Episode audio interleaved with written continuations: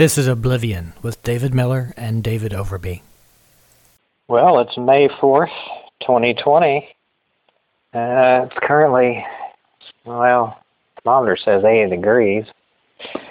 Outside, sunny and beautiful. Spring day here. Uh, here at Buzzard Roost. And um, uh, David, I think, is done getting his coffee now. Uh, in the meantime, uh, I just got back myself from my, uh, well, it was three and a half weeks ago. I went to Kroger. Well, I spent $350. I am back. Thank you. Yeah, uh, I spent $350. Uh, I already did the intro. Um, on groceries three and a half weeks ago, and I spent four hundred and eighty-four dollars today. So I think we're, the, we're the set for gone up. Huh? The meat has gone up. no, I just bought an incredible amount to stock up, so we're set for at least another month. well, that's a smart. That's a smart move because it's gonna. All of this is gonna get even worse in the coming month. It's kind of amazing. Toilet paper is is still like non-existent. I talked to somebody at Kroger, the employee, and she was like, "Well, it's been that way since, you know, uh, since the beginning of the crisis, you know." And um, but I did get some, and it was the advantage of being tall. Uh, it was like there was one. It was actually my brand. It was the only package of toilet paper left on all the shelves. This huge, fifty foot long, double high shelf unit. And uh, but I was able to see that there was this package of Scott's toilet paper in the very back of the of the um, upper tier, and I was just able to reach it. I guess that was the only reason it was there is because nobody could reach it. So I did get toilet paper. And they're hiding it from people. Well, no, it just sells out. I guess what happened was that, you know, they production, you know, they have these vast warehouses where they stock up, you know, and stuff. And I guess they just cleared out the warehouses, and actual production doesn't keep up with demand, and they just. I think they do get it, but it just sells out instantly, you know, and they get limited quantities but they were also totally out of flour, which is kind of bizarre. I didn't think Hmm. people baked that much, but apparently so.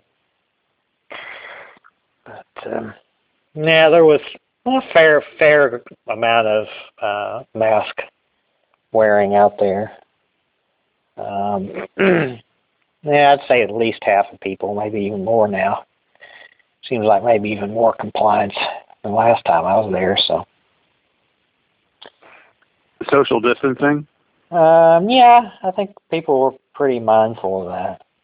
And uh, so it seemed all right, you know. There weren't any protesters protesting the whatever. To die young, I guess was the protest. or die old, The depending on how Constitution gives me the right to, to die young and to kill as many people as I can in the process. Yeah, I'm taking a bunch of you with me. Yeah. No, no doubt it says that somewhere in the Bill of Rights. So uh, you've got Kent State down on your uh, list. What's that about? Well, the day is May the fourth. Oh, I see. And uh, was it 71 or 2? That was the actual. 1970. The I- 50, oh, this is the 50th. uh, Wow.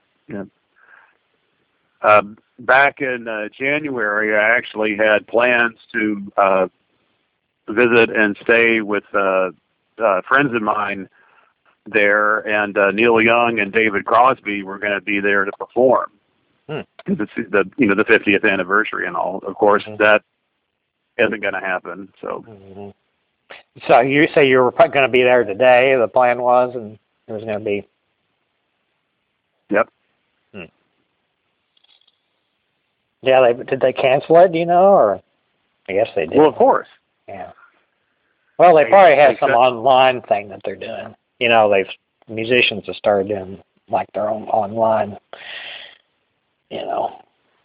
Well, who cares? I mean, I'm not there, and I'm not going to get to see Neil Young and David Crosby uh, in person, which would have been pretty cool. And I'm not going to, of course, get to see my friends, who that was even more important. Mm-hmm. And I was going to go to this one bar on Franklin Street called the Venice, which is uh, one of the few bars anywhere that I know of that has Molson on tap. And I was going to have some Molson on tap, and who knows who else I might have run into. Of course, none of those things is going to happen. Um, Well, I guess if you get start getting towards Canada, you start you probably start seeing more Molson on tap.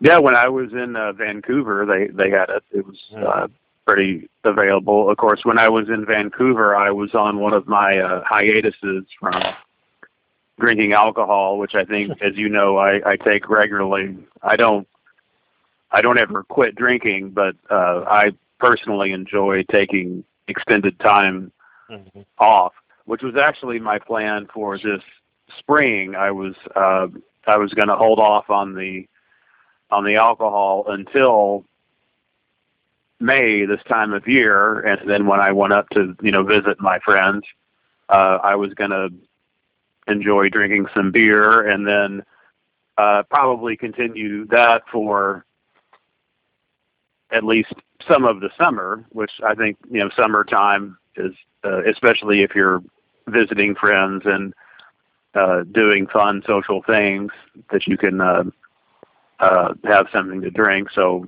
um, anyway, uh, I think tomorrow I may have some uh, Modelo Especial for Cinco de Mayo. Mm-hmm. Oh yeah. But one of the reasons that I brought up uh, that I brought up Kent State was uh, one just in looking at the news feed, there was absolutely nothing about it, and I think it's just something that Americans uh, ignore and have willfully willfully forgotten. And and the other is that I think that really May fourth, nineteen seventy, was the beginning of a of a 50 year civil war of the the state against the people rather than say the north versus the south or the Mhm. union versus the confederacy and it's just incredible to me that you could actually have the national guard fire shots and bullets into a crowd of american civilians and american college students. I mean, it's not like these were prisoners who were had escaped, or you know people who were uh, you could assume were a threat. I mean, none of these people were armed. Some of them were throwing rocks, and of course, some of the of these uh, war protesters had just lost friends in the Vietnam War which is something people always deliberately forget. They think that the, that the protesters are just bums and they're troublemakers, and they don't ever acknowledge that, well, a lot of these people within the last month, within the last year, had had a good friend killed in Vietnam. Mhm. And many of them are also facing the prospect themselves of having to possibly be drafted and and and go there and then either kill people or get killed themselves. Right. So that's all been ignored. But in the span of I forget the exact numbers, but I, I think it's something like in the span of about one minute, 61 shots were fired Hmm. just into this general gathering of people And four people were killed, uh, two young men and two young women, and I think nine were uh, wounded. It may have it may have been more than that, but it's just a sign of how fascist uh, America is. That what happened at Kent State is deliberately ignored and neglected by the American people. And the, the other reason I bring it up is I see, in, in having read about it uh, a couple of articles yesterday, the the characterization of the protesters as bums, and the way that the uh, the, the majority of Americans and the majority of locals overwhelmingly supported the the shooting and killing of these protesters. You have to remember that as well. And it reminds me, I, I think it's basically the same thing today with how Bernie Sanders and Bernie Sanders supporters are characterized. They're characterized as bums, right? I mean, they're people who just want to sit around, do nothing, and get their free stuff from the government. You Bernie bro, man, but you just lay there in the basement smoking right. your dope. Yep, I want to sit on my dope, and the government sucks, and I want to live off that, you know, government uh, nipple. Uh, you know, meanwhile, seven hundred seven hundred billion dollar taxpayer bailout for uh, Wall Street and the investment banks, and then since we've had this uh, coronavirus pandemic that shut down the economy, there's been trillions of dollars that the government has given uh, into the economy. Overwhelmingly, surprise, surprise, most of it has been gobbled up by big businesses who who don't need it. But of course, they're going to exploit the the situation and, and get this money anyway, making the argument that they need the money just like everybody else, and you can't discriminate against them.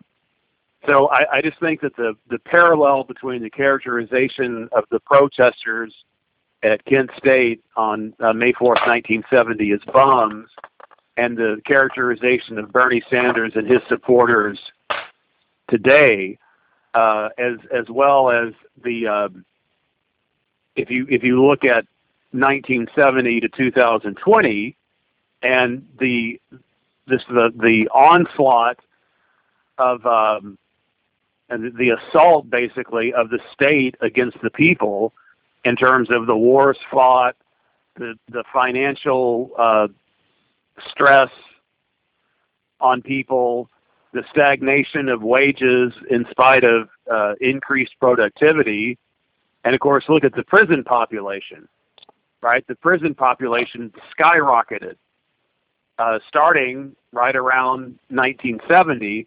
It started going up in 1970 into 1980. And then, of course, with the Reagan Revolution, it really started to spike. And then when Clinton and uh, and Joe Biden became uh, a big player in Congress, it skyrocketed even more in the 90s, and it it it has it has leveled off, but it hasn't gone down. So uh, I don't see why we can't characterize the the shootings of Kent State as the beginning of a civil war.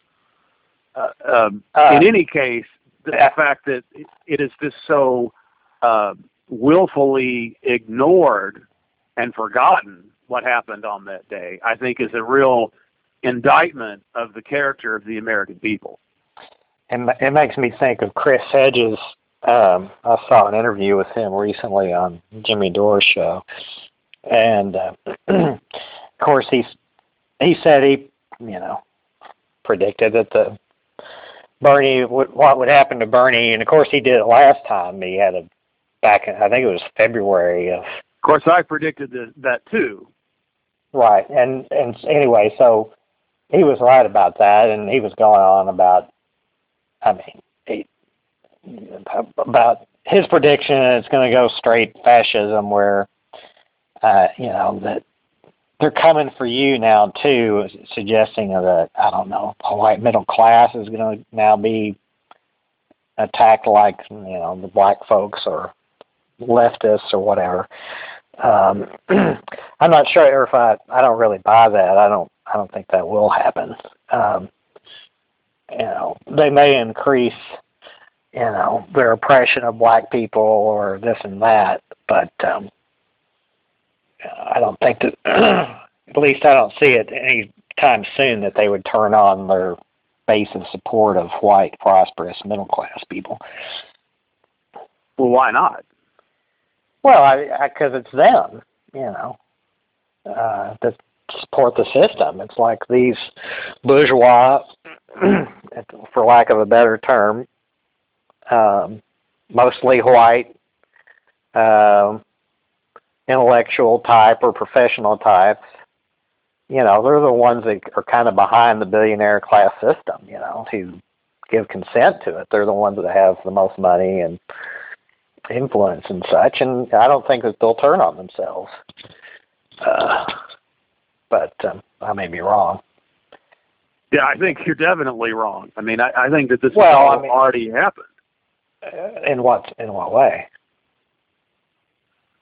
Well, I just think that it's. it's You're saying uh, that the obvious- the privileged um, classes class that I'm talking about, that they've been oppressed all of a sudden, and the forces of the state are going against them. Well, well, yes. I mean, I, I think I think that um, I mean the the billionaires themselves haven't turned on themselves because they're the ones who are really in power. But if, if you're talking about the the spread of, I mean, you know, fascism is like a virus. It it spreads, and it and I mean that's why it's so. Uh, it, that's why it's so catastrophic to civilization because it it starts out gaining acceptance by getting the majority to think that it's only a minority that's going to be oppressed. But there's a famous quote about fascism, and I'm, I'm pretty sure that you've heard it, and it goes something like this. Um, at first, they came for the communists, but I didn't do anything because I wasn't a communist. Then they Right. came for the Jews, Mm-hmm. but I didn't do anything because I'm not a Jew. Then they came for the uh, then they came for the intellectuals, and I didn't do anything because I wasn't an intellectual. Then they came for me. And by then, there was nobody uh, to, um, to to to to uh, stand up for me. Hmm. And you you seem to be operating with the assumption that this this fascism, this obviously crazed and maniacal, warped. Uh, agenda and and uh, and and mindset is somehow rational, and it isn't.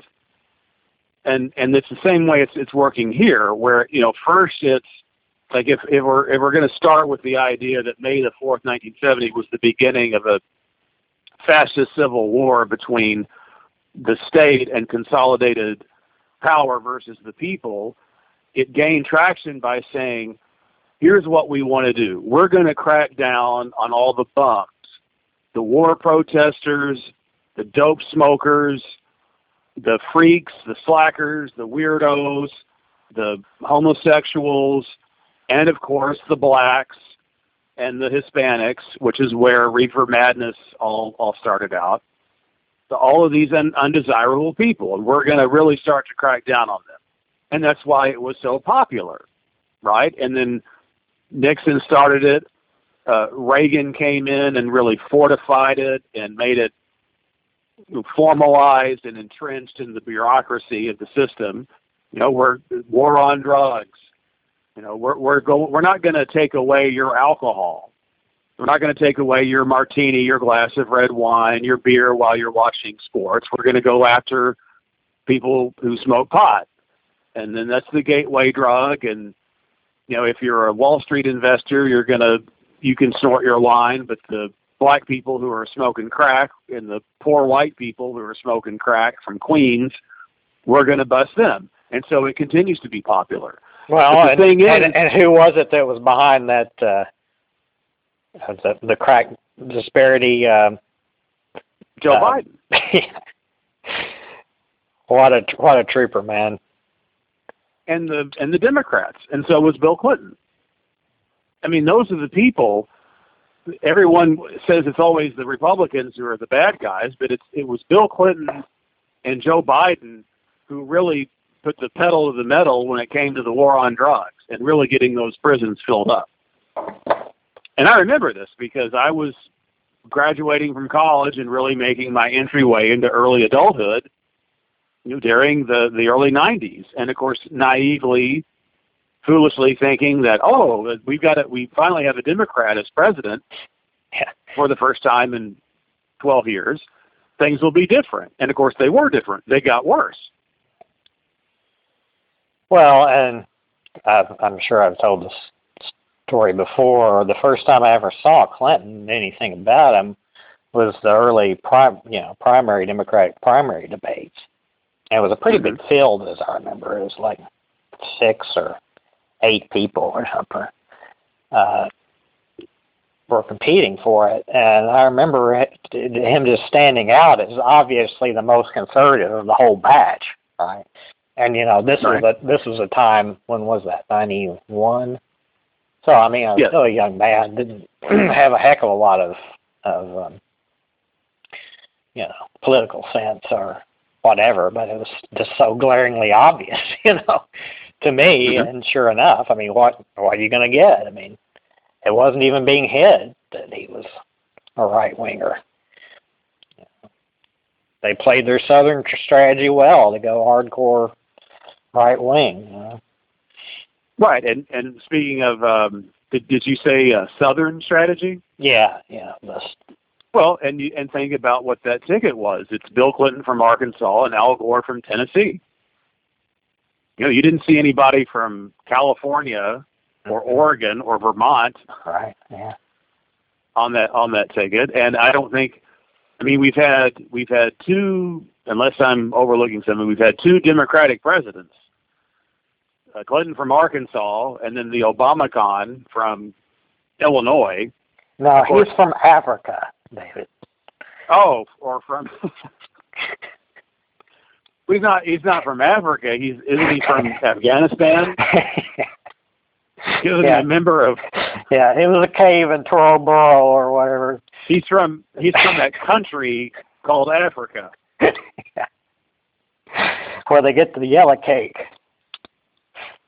But anyway, just let me uh, let me quickly wrap up my point about why I don't. I think that Chris Hedges is is right, and I think I'm right, and I think that you're incorrect in, in the fact that this fascism is just going to um, subsume practically the entire uh, society. Is um, that I mean, just as you saw with uh, with Hitler and the Nazis in Germany, it began with you know the only people that we're after are the Jews, right? And so that makes it popular right? Because most people aren't Jewish. And so they say, sure, you know, we're the master race, we're really awesome, and these other people, uh, these these Jews are a minority, so we can scapegoat them. We'll blame all of society's problems, the collapse of, the economy, the the collapse of the great German nation. We'll blame it on them. And so they have the Holocaust, and everybody thinks it's great. But of course, what happens is fascism is is built around uh, fighting right? And that the you, he, the point of a human being, the point of a great nation is that you're a fighter, and you must fight, and the best fighter wins. So it never ends, right? You you say, okay, we we have we we killed all of the Jews, and now we're just this race of of uh, good-looking, blonde, blue-eyed Aryan people. But if you but then it breaks down even further because within that group of blonde, blue-eyed Aryan people, there are going to be some who are better looking, stronger, more fit, tougher, stronger than the others, right? So they beat down the ones and destroy the ones who aren't as good as them. And so the, the group shrinks, right? And then within that group that remains, well, who's some of us are better and stronger and better looking than the others. And so those people beat down the others, right? And it just it, it never ends, right? It's the, the problem with, with what you're saying is you're, you're looking at this at this uh, ideology of fascism that is just that is crazed and maniacal and and evil, and you're at the same time saying that it has some you know rationality or or good sense, and it doesn't. And the, one of the obvious um, ways in which this fascism is going to is going to subsume everyone right now is what's happening with the economy, right? Is so it's it's far more people than just your bums, your war protesters, and your uh, thumb up their ass uh, dope smokers with the bong duct tape to their lips. um, who are in financial trouble, right? You have 30 million people are are unemployed, and and at least half of those 30 million people don't have any health insurance. At the time that we're facing a a deadly pandemic, Yeah. right? So just think about how many horrible things are uh, are going to happen. I mean, there's no way that they're not going to happen. It's like watching a tidal wave come at you on the Poseidon. Well, Yeah, but I mean, what what are you imagining will be happening? Well, just let, let me let me read you uh, this this quote. Uh, uh, when I was when I was going through my news feed, one is I was just looking to see if there was going to be anything on there about Kent State, 50, 50th year anniversary of it. Right. Nothing, nothing wasn't mentioned at all. But there was an article about the the rent crisis. Right, all these people are renting, and of course, for years uh, for for years the um, uh, the housing situation in the United States has been really bad. Uh, so let's see. Um, where did where did I? Yeah, even before the pandemic, a significant percentage of Americans were struggling to pay rent. Most Americans were spending at least half of their income on rent. We before the pandemic, we had many people especially in our bigger cities like uh, San Francisco and Seattle, who had jobs but still had to live in their cars.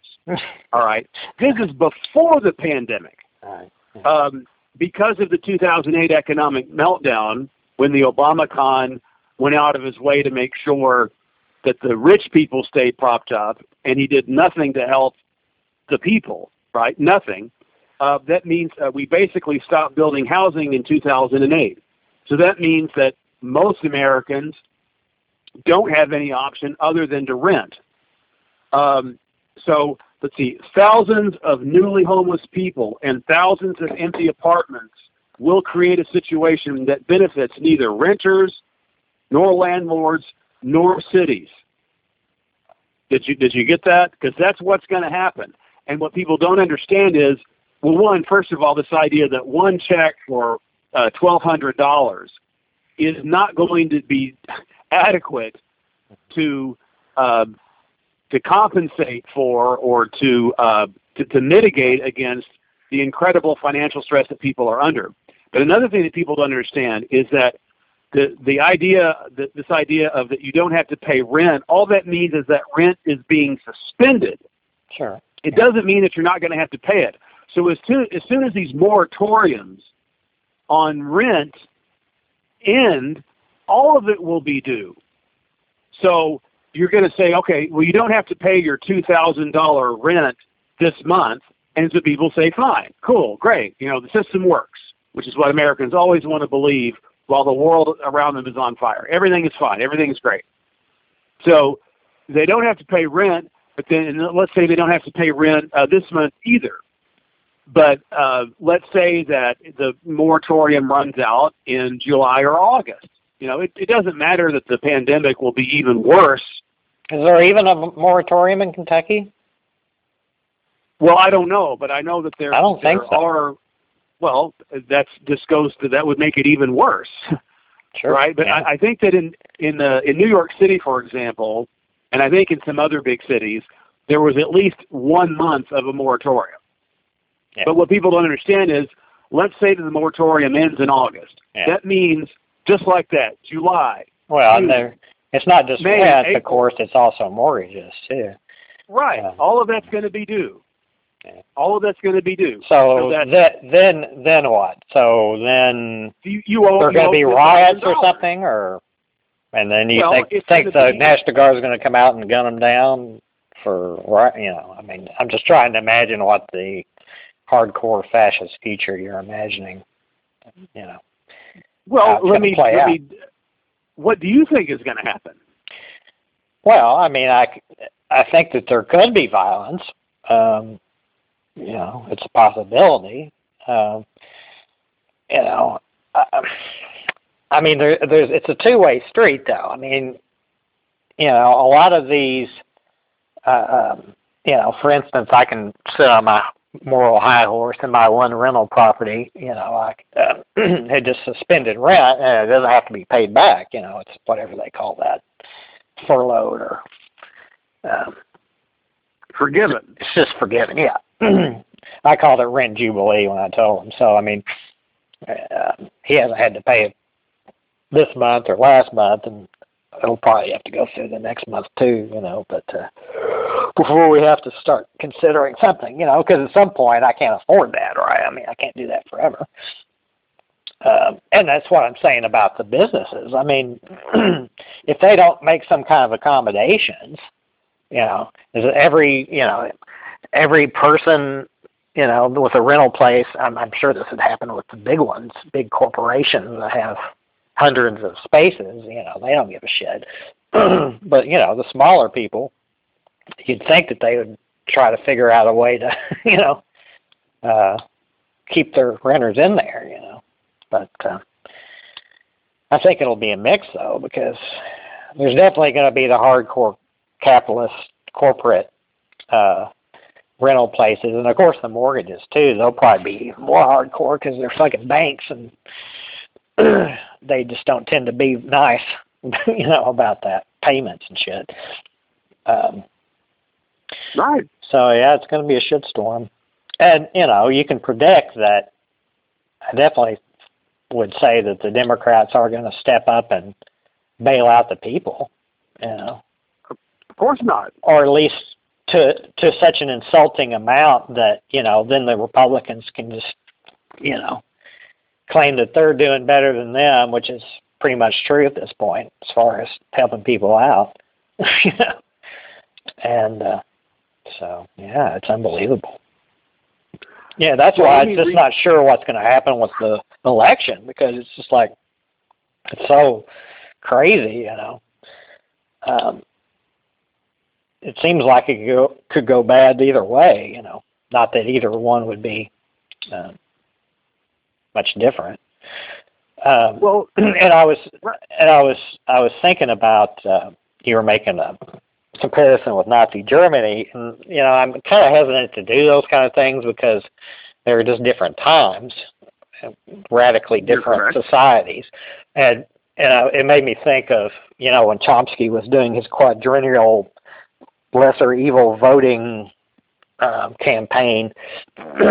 I remember him talking about it that he said that you know the you know the Weimar Republic, you know the communists, you know, were I don't know what term he used. He didn't use purist, but were you know unwilling to have any truck with the rest of the parliament, so they didn't vote or whatever, and and insinuating that Hitler rose because they didn't participate.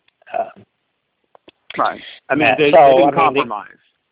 They, right. They didn't compromise or weren't part of uh, whatever votes there were before Hitler took power. And uh, but you know, and but yeah, the situation was just crazy, and you know, it's like the the three main groups, like the socialist, communists, and the social democrats and the Nazis. You know, they all had militias, and there was constant violence on the streets, and they were fighting each other with militias.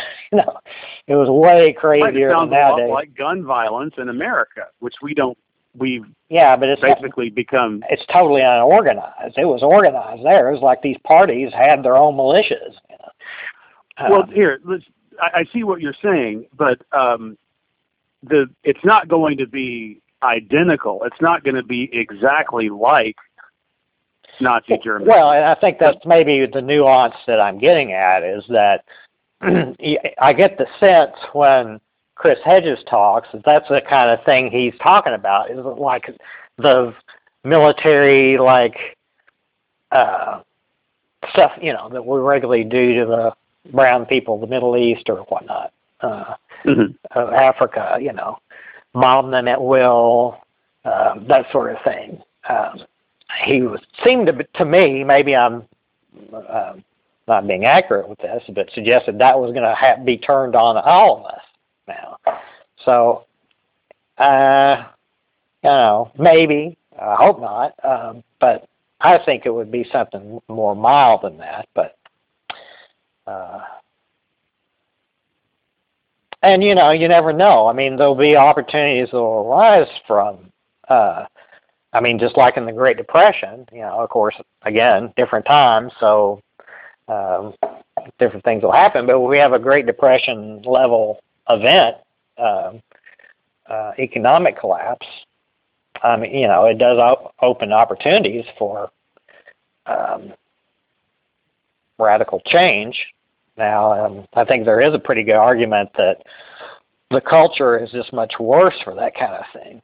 Um,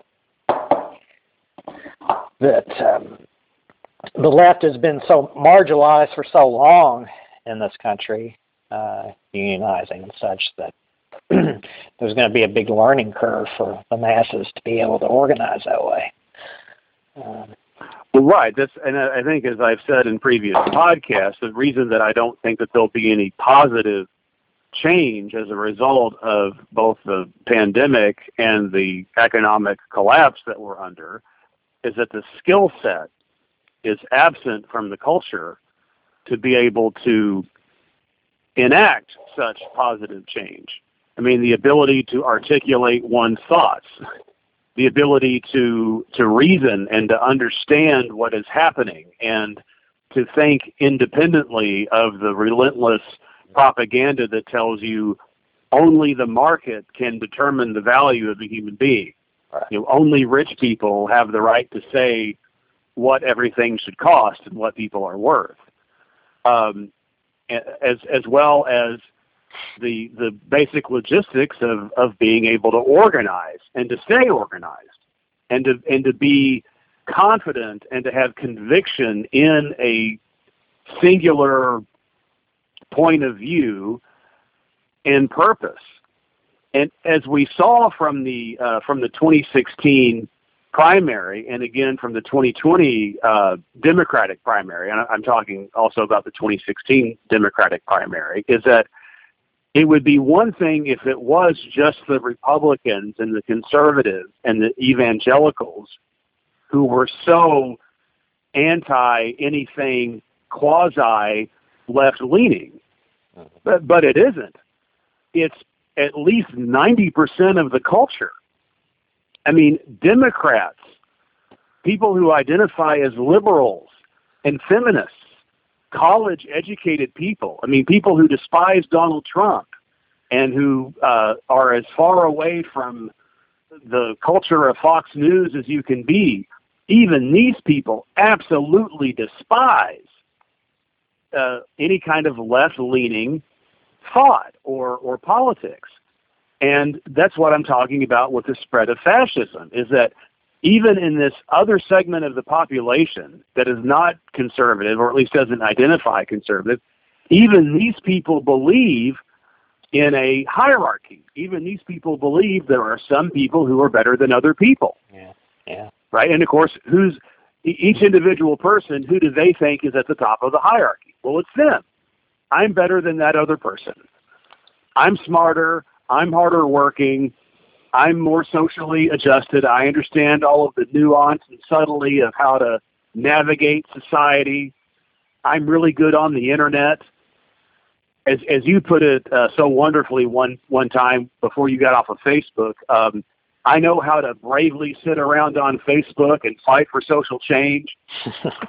I mean, just that kind of idiotic, cowardly thinking is so widespread. And of course, that is at the root of fascism, is cowardice, mm-hmm. right? That people are just so insecure. They can't, they can't um, put their ego in perspective. Their whole uh, ontological existence is wrapped up in their ego. And, and you're doomed to be an insecure person if that's how you think and if that's how you you identify yourself in relation to other people, right? You must always be superior and better. You must be better than the other person. Like you, you cannot accept your humanity, right? You, you despise your own humanity. And of course, that's what fascism is. That's why those, pe- that's why the Nazis not only didn't have any doubts or th- they obviously didn't think, oh my God, uh, why are we actually doing this to other people? They loved it. I mean, they put they starved those people. They worked them to death. They put them in those uh, gas chambers and killed them, and this you know walked around in these death camps with these uh, corpses and these uh, these uh, emaciated uh, bodies, and they just thought it was great. You know, and the only way you can do that is to believe that there really is no humanity, right? You're not human. You're a German. You well, know, you're I mean, to be part of the accurate, to race. be accurate, it wasn't it wasn't an out, out open thing. It was a very hidden thing um, from the public. You know, I mean, every people people knew things bad things were going to happen to the Jews. You know, that they were sending them off, but uh, you know, general population didn't quite know. You know, like the Nazi doctors what they did. But anyway. But, well, but uh, it still happened. I, I'm just yeah, talking about the right. mindset that you know I'm I'm not part of the human race. I'm part of the master race, and you're not a human being. Right. You're a Jew, or you know you're a bum. Yeah. You're, you're Yeah, a- I you're think I think it would be hard to. Uh, I think it's it's clear that even though this is a racist or classist culture, that it's not nearly so extreme uh, as Nazi Germany, where it was just. I mean, it was racism to the tenth degree. I mean, it was like, you know, I don't. Uh, So I mean that would make me think of it's less likely to be such such a harsh situation if if uh, fascism takes root like you and Chris are thinking it will or already has. Well, but um, uh, I know we. Uh, at least I hope I'm right on that. I mean, Well, I, I here's the thing. I hope that, that you're right too. But um, before we uh, uh, move on to something else, there there are a couple of important parallels that I that I that I think have to be brought up between Nazi Germany and America in in 2020. Um, one is that the rise of, of the Nazis in Germany came in the aftermath of an economic collapse, right? right, right, I mean, in in 1929, the Nazi Party in Germany was irrelevant. I think it had you know eight percent of the population was Yeah, yeah. a member of the Nazi Party. Right. Nobody cared. Nobody was interested in these ideas. Yeah. Um, then you have the the uh, collapse of the economy in October of 1929. The entire world co- economy collapsed, and within four years, Adolf Hitler rises to become the leader of, of, of Germany. Uh, the other parallel is militarism. Now, you're you're certainly not going to deny that America isn't driven by militarism. We fight wars. We've been we've been in in Afghanistan for 19 years. We had an Iraq war that officially ended in 2011, but of course it's still going on. People are still there and, and getting killed and and dying. We had the rise of ISIS, the you know Iraq and Syria Islamic State in 2014. That was another bloodbath that everybody's just ignored and forgotten about on purpose. We then we had uh, the Obama con starting wars in Yemen, which is still going on, and uh, also Syria and, and Libya. So you have economic collapse, and you have militarism and war. Those are undeniable parallels. I mean, those are facts. This this is not ideological theory. This these are basic facts in reality. right. And then the third parallel is media, right? You think about Goebbels and propaganda, and that they were really the, the Nazis were the first people. And of course, it's the it's that technology of the early 20th century when you had radio, you had you know visual, you know television, you know film as a way to propagate a message and to influence the population. And of course, you're one of the people who, and I think you are accurate. I don't 100% agree with the way that you depict how it works, the dynamics, but I think you are correct in that the, that media and uh, propaganda have a strong influence on how people think. Now, the Nazis used uh, propaganda through Goebbels' um, propaganda campaign. Hmm. And in America, you have Trump using Twitter. You have Fox News. You have a culture that is immersed in the internet and cable news. So those three things, you know, economic collapse, war and militarism, and pervasive media, I think are uh, all make a strong case for the fact that while it's not happening in the identical way, and while there are, of course, some differences in both the culture and the society and the time period, uh, I think that by and large, you see the, the onset of, of, uh, of fascism. I think that fascism is already here. I mean, I think that, that America went, went full on fascist during the uh, Bush Cheney administration. I mean, you know, not doing anything to stop the attacks of September 11th. Uh, I think I would go further back. I think World War II is pretty much the beginning of the current era because, you know, first of all, we took up all the total war um, military ideals of, of Hitler and applied it, you know, liberally uh, then and ever since, you know. Um, bombing civilians and killing civilians massively and attacking acts of aggression on countries, you know. It's been pretty continuous since then, you know, since the empire started. So um we imported I, fascism from Germany. Well, I think we outdid them, you know. I mean, we we were we were the you know, the bigger the bigger uh, Nazis the real they were the they were the vanguard they were the test run and we well but yeah. well sure i mean i would i would agree with that uh but but at least but in i mean i would say in terms of foreign policy mm. Um it this all of this began right after the end of of, of world war ii but but domestically which is what i think uh chris hedges and i are talking mm. about like this is going to come home domestic turn yeah and you know, you, the the argument that well, why did we have to occupy Iraq? Why did we have to get granular in in Iraq? And people say, well, this was a preparation really for uh, another and bigger war. And it's like, yes, you know, they they they learned how to occupy and become granular the military in in Iraq so that they could learn how to do it and then do it where? Well, in the United States. Uh-huh. You send you know thousands and thousands of of troops and military experts and intelligence operatives into this foreign country.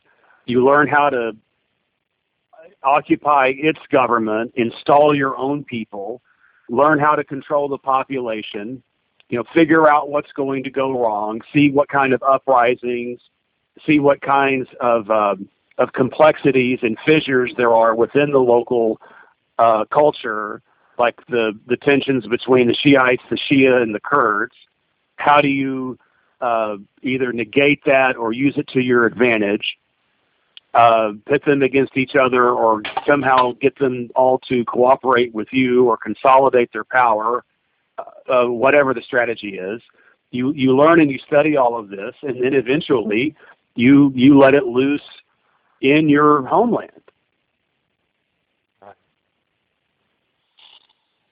So, uh, on a lighter subject, you have women's soccer on here. Well, yeah, that was going to transition and, and say, but you know, Americans can think that they always believe in, in equality and fairness because they don't think that millionaires have enough money.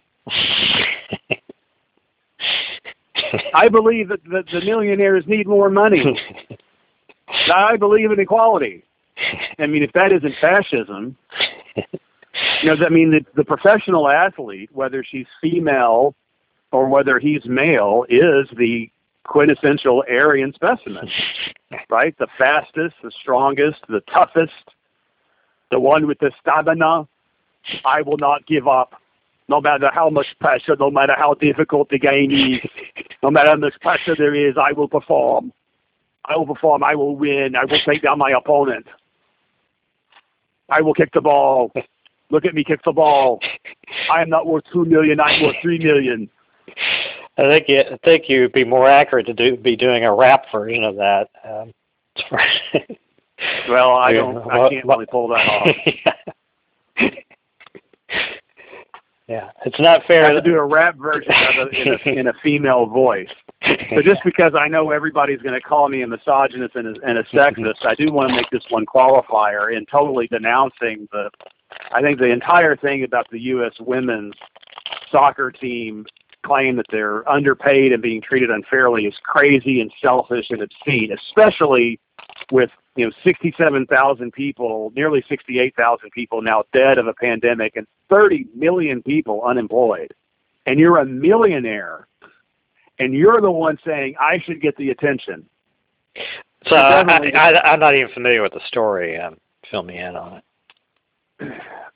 Yeah, You're definitely Just- just a pig. Um, uh, well, yeah? the, the story. I don't.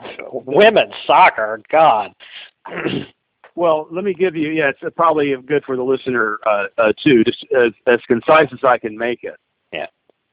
Um, and and by the way, I'll have to do a plug for my Mo Sports podcast where I talk about this more elaborately. You can go to www.facebook.com slash mopod.mosports and uh, join us on the Mo Sports podcast Facebook page. And I am Dr. Dave Overby, the CEO and uh, lead anchor of the Mo Sports podcast. We should be going public here in a few months, uh, but anyway. Uh, so here's the deal: the the U.S. women's uh, soccer team dominates the the women's World Cup.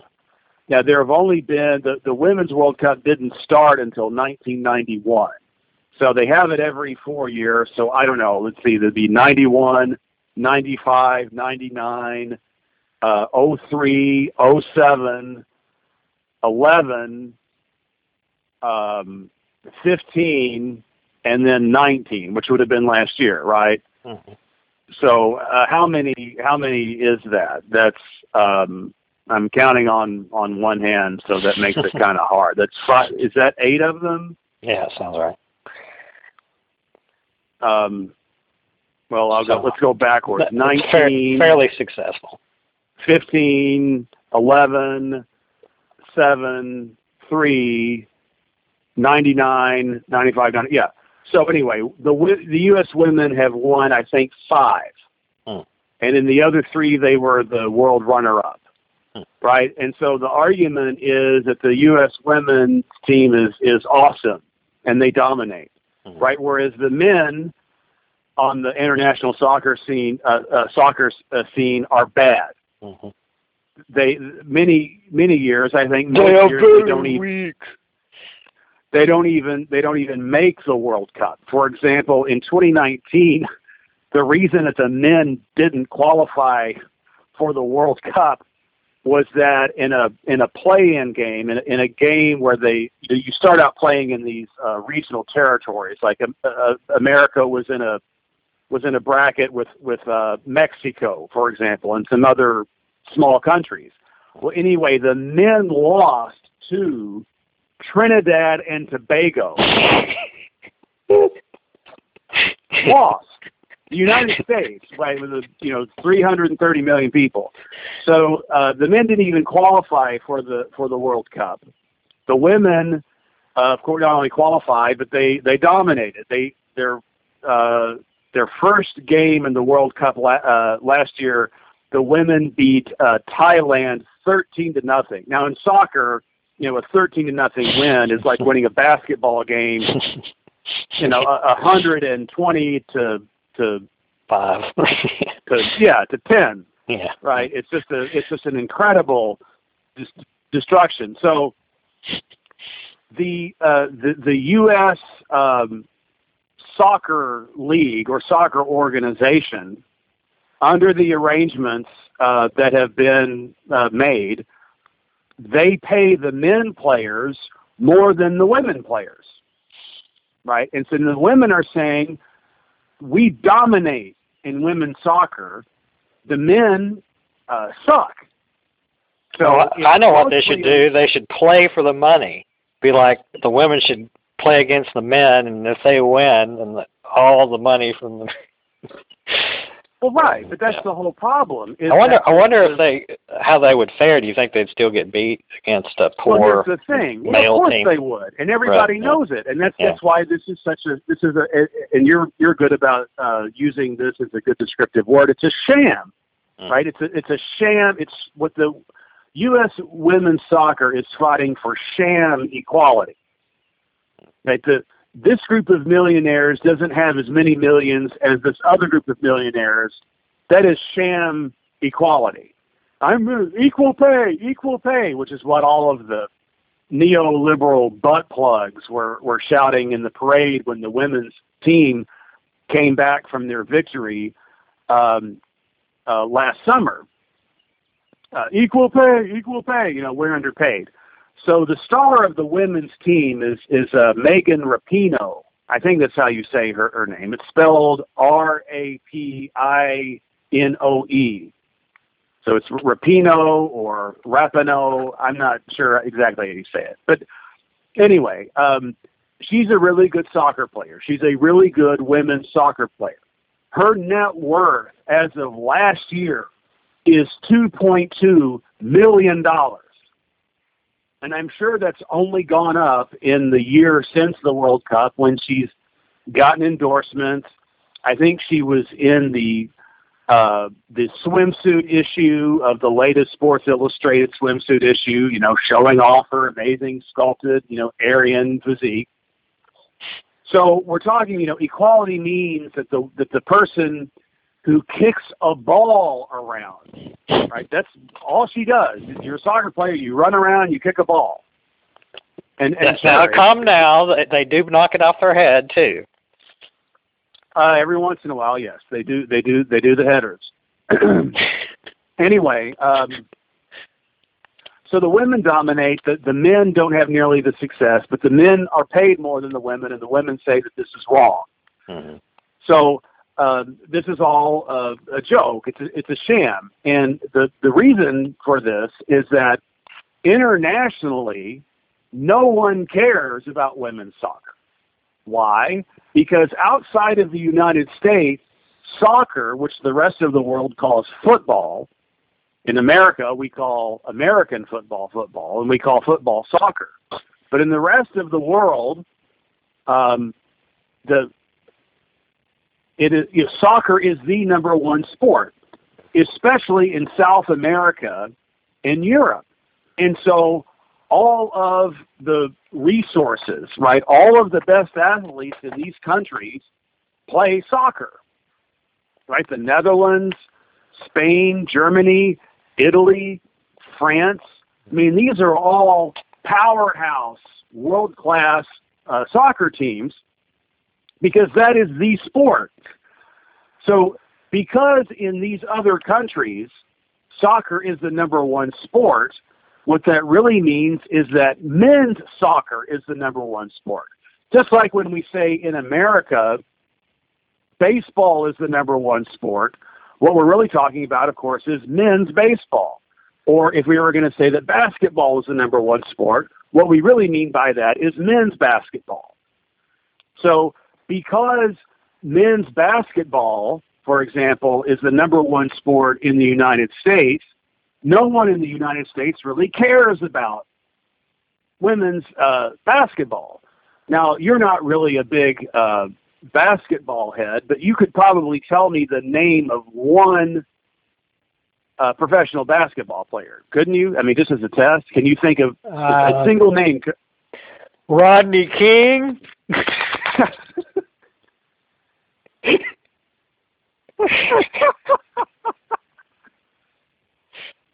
no.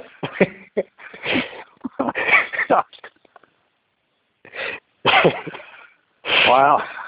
wasn't wasn't he good with the Billy Club? No, he he received the Billy Club. Um, he he was a punching bag. Uh, anyway, yeah. So yeah, I mean, right then. Uh, well, well, anyway, just let me follow through on on this. Is that so? The the whole problem with this is that women, U.S. women, dominate internationally because they don't have any competition. The, these other countries that they're playing, they they care about men's soccer, They don't care about women's soccer. They it doesn't matter to them. You know, when they think about soccer, when they think about the World Cup, they think about the men's World Cup. That's what matters to them. In America, the only reason that the U.S. women's team is actually somewhat popular is that soccer is a secondary sport. So the men in the United States don't play soccer, right? Our best athletes play baseball, they play football, they play basketball because that's the culture. Those are the sports that are valued in the culture, right? Nobody cares about men's soccer. Plus the fact that our men are rarely competitive on the national scene. Now, in 2010, I, the, the men did make the World Cup, and I think that they even won their first match, and then they lost their next match. But, but since then, they, they haven't been back. I don't think they made it in 2015 or 2014, uh, and then they didn't make it in uh, in 2018 because they lost to Trinidad and Tobago, and that eliminated them from being able to have enough points to qualify. So it's it's a it's a very distorted and and uh, frankly dishonest representation of, of the issue. Uh, the, the one of the reasons that the men make more women is that the overall the men's game, men's soccer, brings in considerably more money than the women's game because you have these international stars um, like uh, Lionel Messi and I don't know my soccer that that that well, but but but Lionel Messi is one of the international uh, superstars uh, for, uh, for for men's soccer. I mean, and again, these all these teams that that I mentioned, you know, uh, Germany, uh, Italy, France, uh, Spain, and, and and the Netherlands. I mean, soccer is it. Like, it is big time. And even last year, I think it was. Um, oh, who who was it? Um, I think it was uh, in the final. It was uh, it was France versus. Um, I, I know I'm going to get this wrong, uh, and and uh, I think I, I want to say uh, Croatia was uh, was the team that that that made it uh, that, that made it to the uh, to the final. I, I wish I I could remember. It was a it was a Central Eastern uh, European uh, team. Anyway, France uh, France beats them, but the men's game is way more competitive because it has considerably more talent. Right, the the talented the, the most talented athletes from all of these other countries, from the time they're old enough to to run around and do something with the ball, they are put into playing soccer. And um, and so that's why the of course that makes it more entertaining because when you have lots of good players and lots of good teams, that makes for exciting games. See? That isn't true for women's soccer, right? Because in the Netherlands, when they think of soccer, they're thinking about the men's team. Uh, Rob, uh, uh, Robin or Robin is a is a name is a last name of uh, one of the star Dutch players from back in 2010 when the Dutch made it to the 2010 final against Spain and, and lost to Spain. Um, so that's just how that's called real life. You know, that's called the, the, the marketplace, right? And the market says that men's soccer is more popular and worth more money than the women's soccer. And it's like the women can't have it both ways. It's like the, the same market-based uh, economics that says Megan Rapinoe is worth uh, $2.2 million because she's good at soccer is also the same marketplace that says the men get more money because the men's game is far more popular than the women's game. The rest of the world does not care about women's soccer. I mean, they they're open-minded about it. You know, they're not they're not against women's soccer, but they just don't care because it's not competitive. It's not interesting. And it in any sport, not just women's soccer, in any sport, it is it is easy to see when you when you have a situation where the sport is not competitive, and that is when you see the same team win and dominate all the time, which is why the U.S. women uh, have won five of the eight World Cups, and they've been to the finals. I think every single time. I think maybe one time they finished third, which means that they didn't make it to the final. But whenever you see results like that, it tells you this is not a competitive sport, right? You have this one team or this one organization that takes it really seriously and, and puts a lot of money and resources into it, and nobody else cares. And that's why this one team is always winning. Um, whereas if you look at the men's World Cup, uh, you do see uh, you you you always have your perennial contenders, but you don't see any one team dominate uh, like you do in the women's game.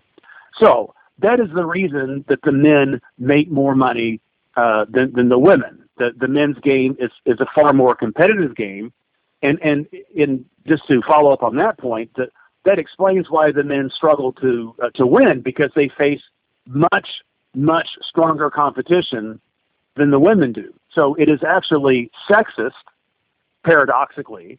It is it is a it is a sexist to sort of denigrate or depict the men as these uh, slacker losers because they don't do as well as the women because the men face much much stiffer competition. You know, the the U.S. women get to play in a sport that the rest of the world does not care about. Well, okay, man. Uh, your uh, point about the inferiority of women is well taken. Okay, next thing on the list, um, uh, feudalism. Don't know what you meant by that. Um, did you have a transition from soccer to?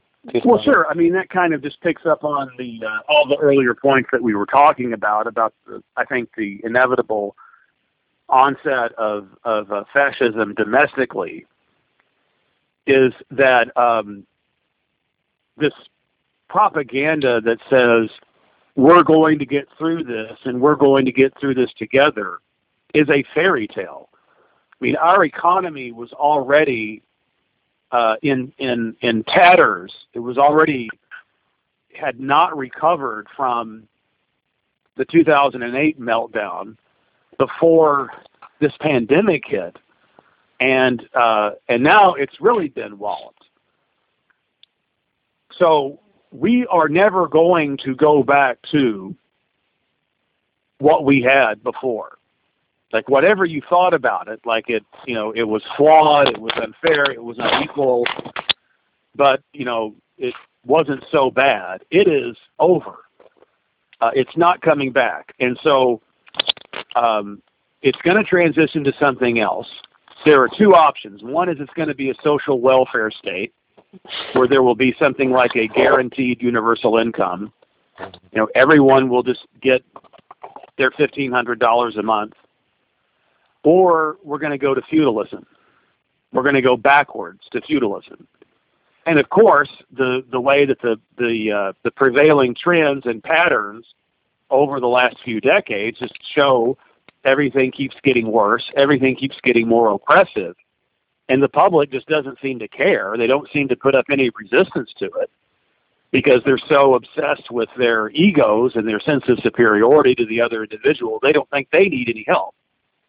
Um, I I I think it's it's it's uh, pretty much inevitable that we're going to be heading back to feudalism, which means we're all going to be ruled by some sort of regional or provincial um, warlord, and we'll have to we'll have to work.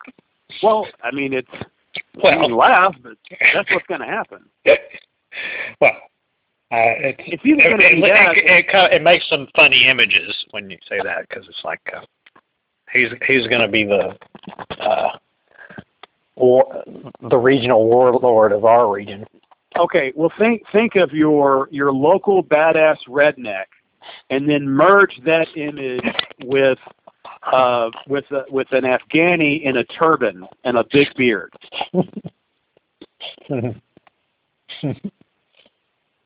but who knows? I mean, maybe, maybe see it we'll is funny.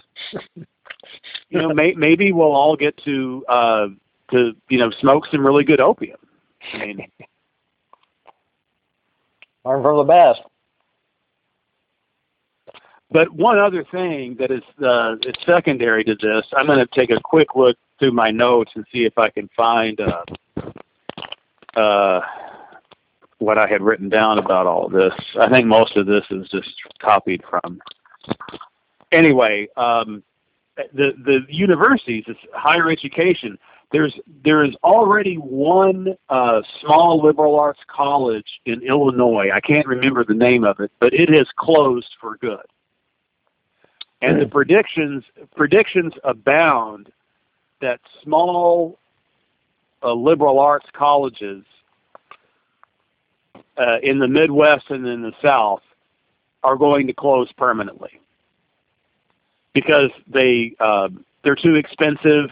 They don't have a high enrollment. They don't have a big endowment, and um, they're just you know they're they, They, were already they probably got in debt and have built too many buildings and all that.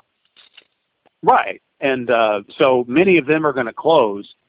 And I'm not kidding. It is a very real uh, possibility that um, many of the flagship schools are are going to close. E- they'll either they'll either close or they will be significantly downsized.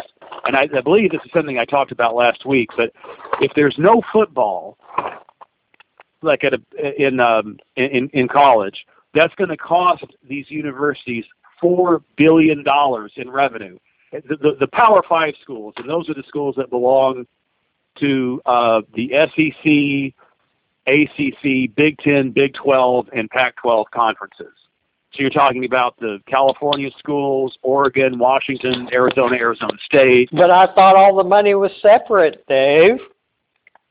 Well, I mean, it is it is separate, but in general, the universities as a whole depend on this revenue to to function. I mean, how do you uh, how do you keep the if for no other if for no other reason because these universities have invested so much money in these sports. Right. Do you, do you follow me? So if if the if the return on investment does not happen, you know, I think of the fried chicken arena in Louisville. Uh-huh. Let's spend a billion dollars to build a basketball gym when we already have Freedom Hall. You know, the idea being, oh, this is going to be a big boom. It'll it'll revitalize downtown. Walk through downtown Louisville of all places, and you could just feel the electricity, the vibrance. Um, so, but but uh, but but uh, I know uh, this just happened uh, the, the other day. The University of Oregon, the president of the University of, of Oregon, and the um, the um, uh, uh, Eli uh, uh, Capilouto, the president of the University of Kentucky, both made announcements that they uh, are planning to open in the fall. Right. Yeah. Now, why are they doing? You want to you want to take a guess as to why they're doing that? Why they're making these announcements now? Um, so, so enrollment, uh, basketball. I don't know. Well, yeah, you're you're right. Sports, and here's here's the thing: the the guy who is the uh, I, I wrote his name down, but I don't I don't I have my notes for today. I don't know where the other notes are, but the the the president of the University of Oregon did an interview with CNN saying we're expecting to open in the fall. Okay, guess what he's wearing? He's wearing a sweater that has the sports logo, the the, the O for Oregon on the left breast, and on the right breast is the Nike swoosh. Right, so that to tell you everything about why this is why this is happening. If if if schools like the University of Oregon and the University of Kentucky don't open in the fall, then there can't be any football.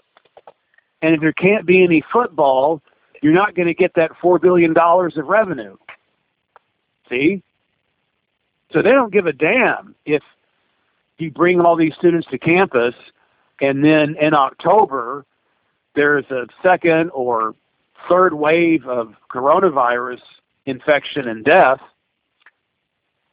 and a bunch of people die. And then of course you have a hot spot, a campus is the perfect place for it.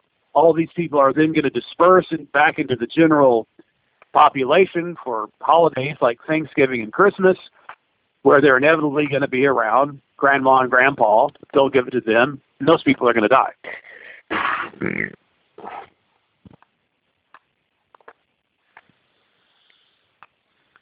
I've got one last uh, set of dazzling numbers for you. Oh yeah. time for that. do you have the death toll and have our I do. death toll? Okay. Death toll for May 4th, 2020. I'm just limiting it to the United States. 67,798. The infections, uh, reported cases, 1,161,805. Now, here's something that jumped out to me when I compared the numbers to one month ago, which would be April the 4th. Here are the, are, are you getting this? Yeah. Listen to this. The, the worldwide numbers one month ago are nearly identical to what the numbers in the United States are today. And let me give them to you. Here they are. Worldwide, one month ago today, deaths were 63,902. Today in the United States, it's 67,798. Infections worldwide, one month ago today, 1,170,159. United States today, 1,161,805. Those numbers are nearly identical. In one month, the United States has the same number uh, uh, of infections, and the deaths is actually 4,000 higher than the world had a month ago.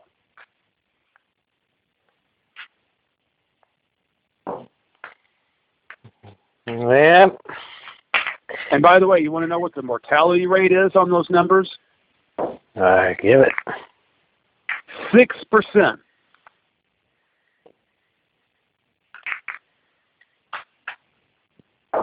Yep. It's Graham. Oh, and to, and to, and to break this number down here for you, uh, in the last 30 days, uh, in the in the last 30 days, there's been an increase of 59,546 deaths. That comes out to 1,984.8 deaths per day.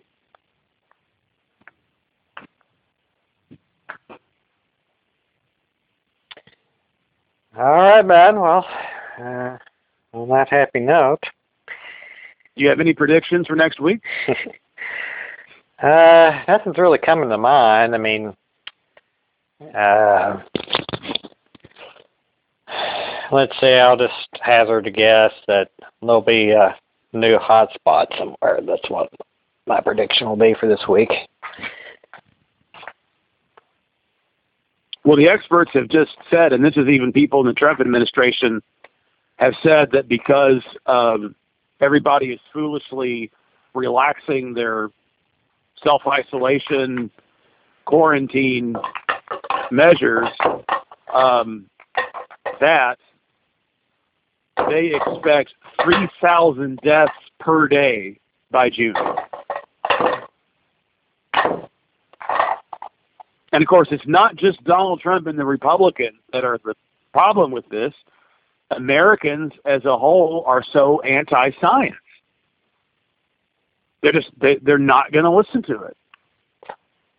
I think I think it'll be fine. I think uh, you, got you got the liberals that I think believe in a fairy tale. You know, no matter what, everything's going to be fine. We're all going to come together. Americans are good people. It's going to work out and you've got everybody else that is just does not believe in science. It's either, you know, I'm covered in Jesus' blood, or this is all a bunch of uh, propaganda designed to shut down the economy. But I'm, my prediction is going to be that uh, by this time next week, you're going to start to see the beginning of, of, of mass evictions. So it's time to get that "We Don't Dial 911" sign on your door, Dave. well, all right. We'll see everybody All righty. next week. And Okay. uh, and uh, This has been Dr. David W. Overby along with David Miller for the Oblivion podcast here on May the 4th, 1970. Oh, I'm sorry, May the 4th, 2020. Signing off. Alrighty. Talk to you next week. All right, man. Later.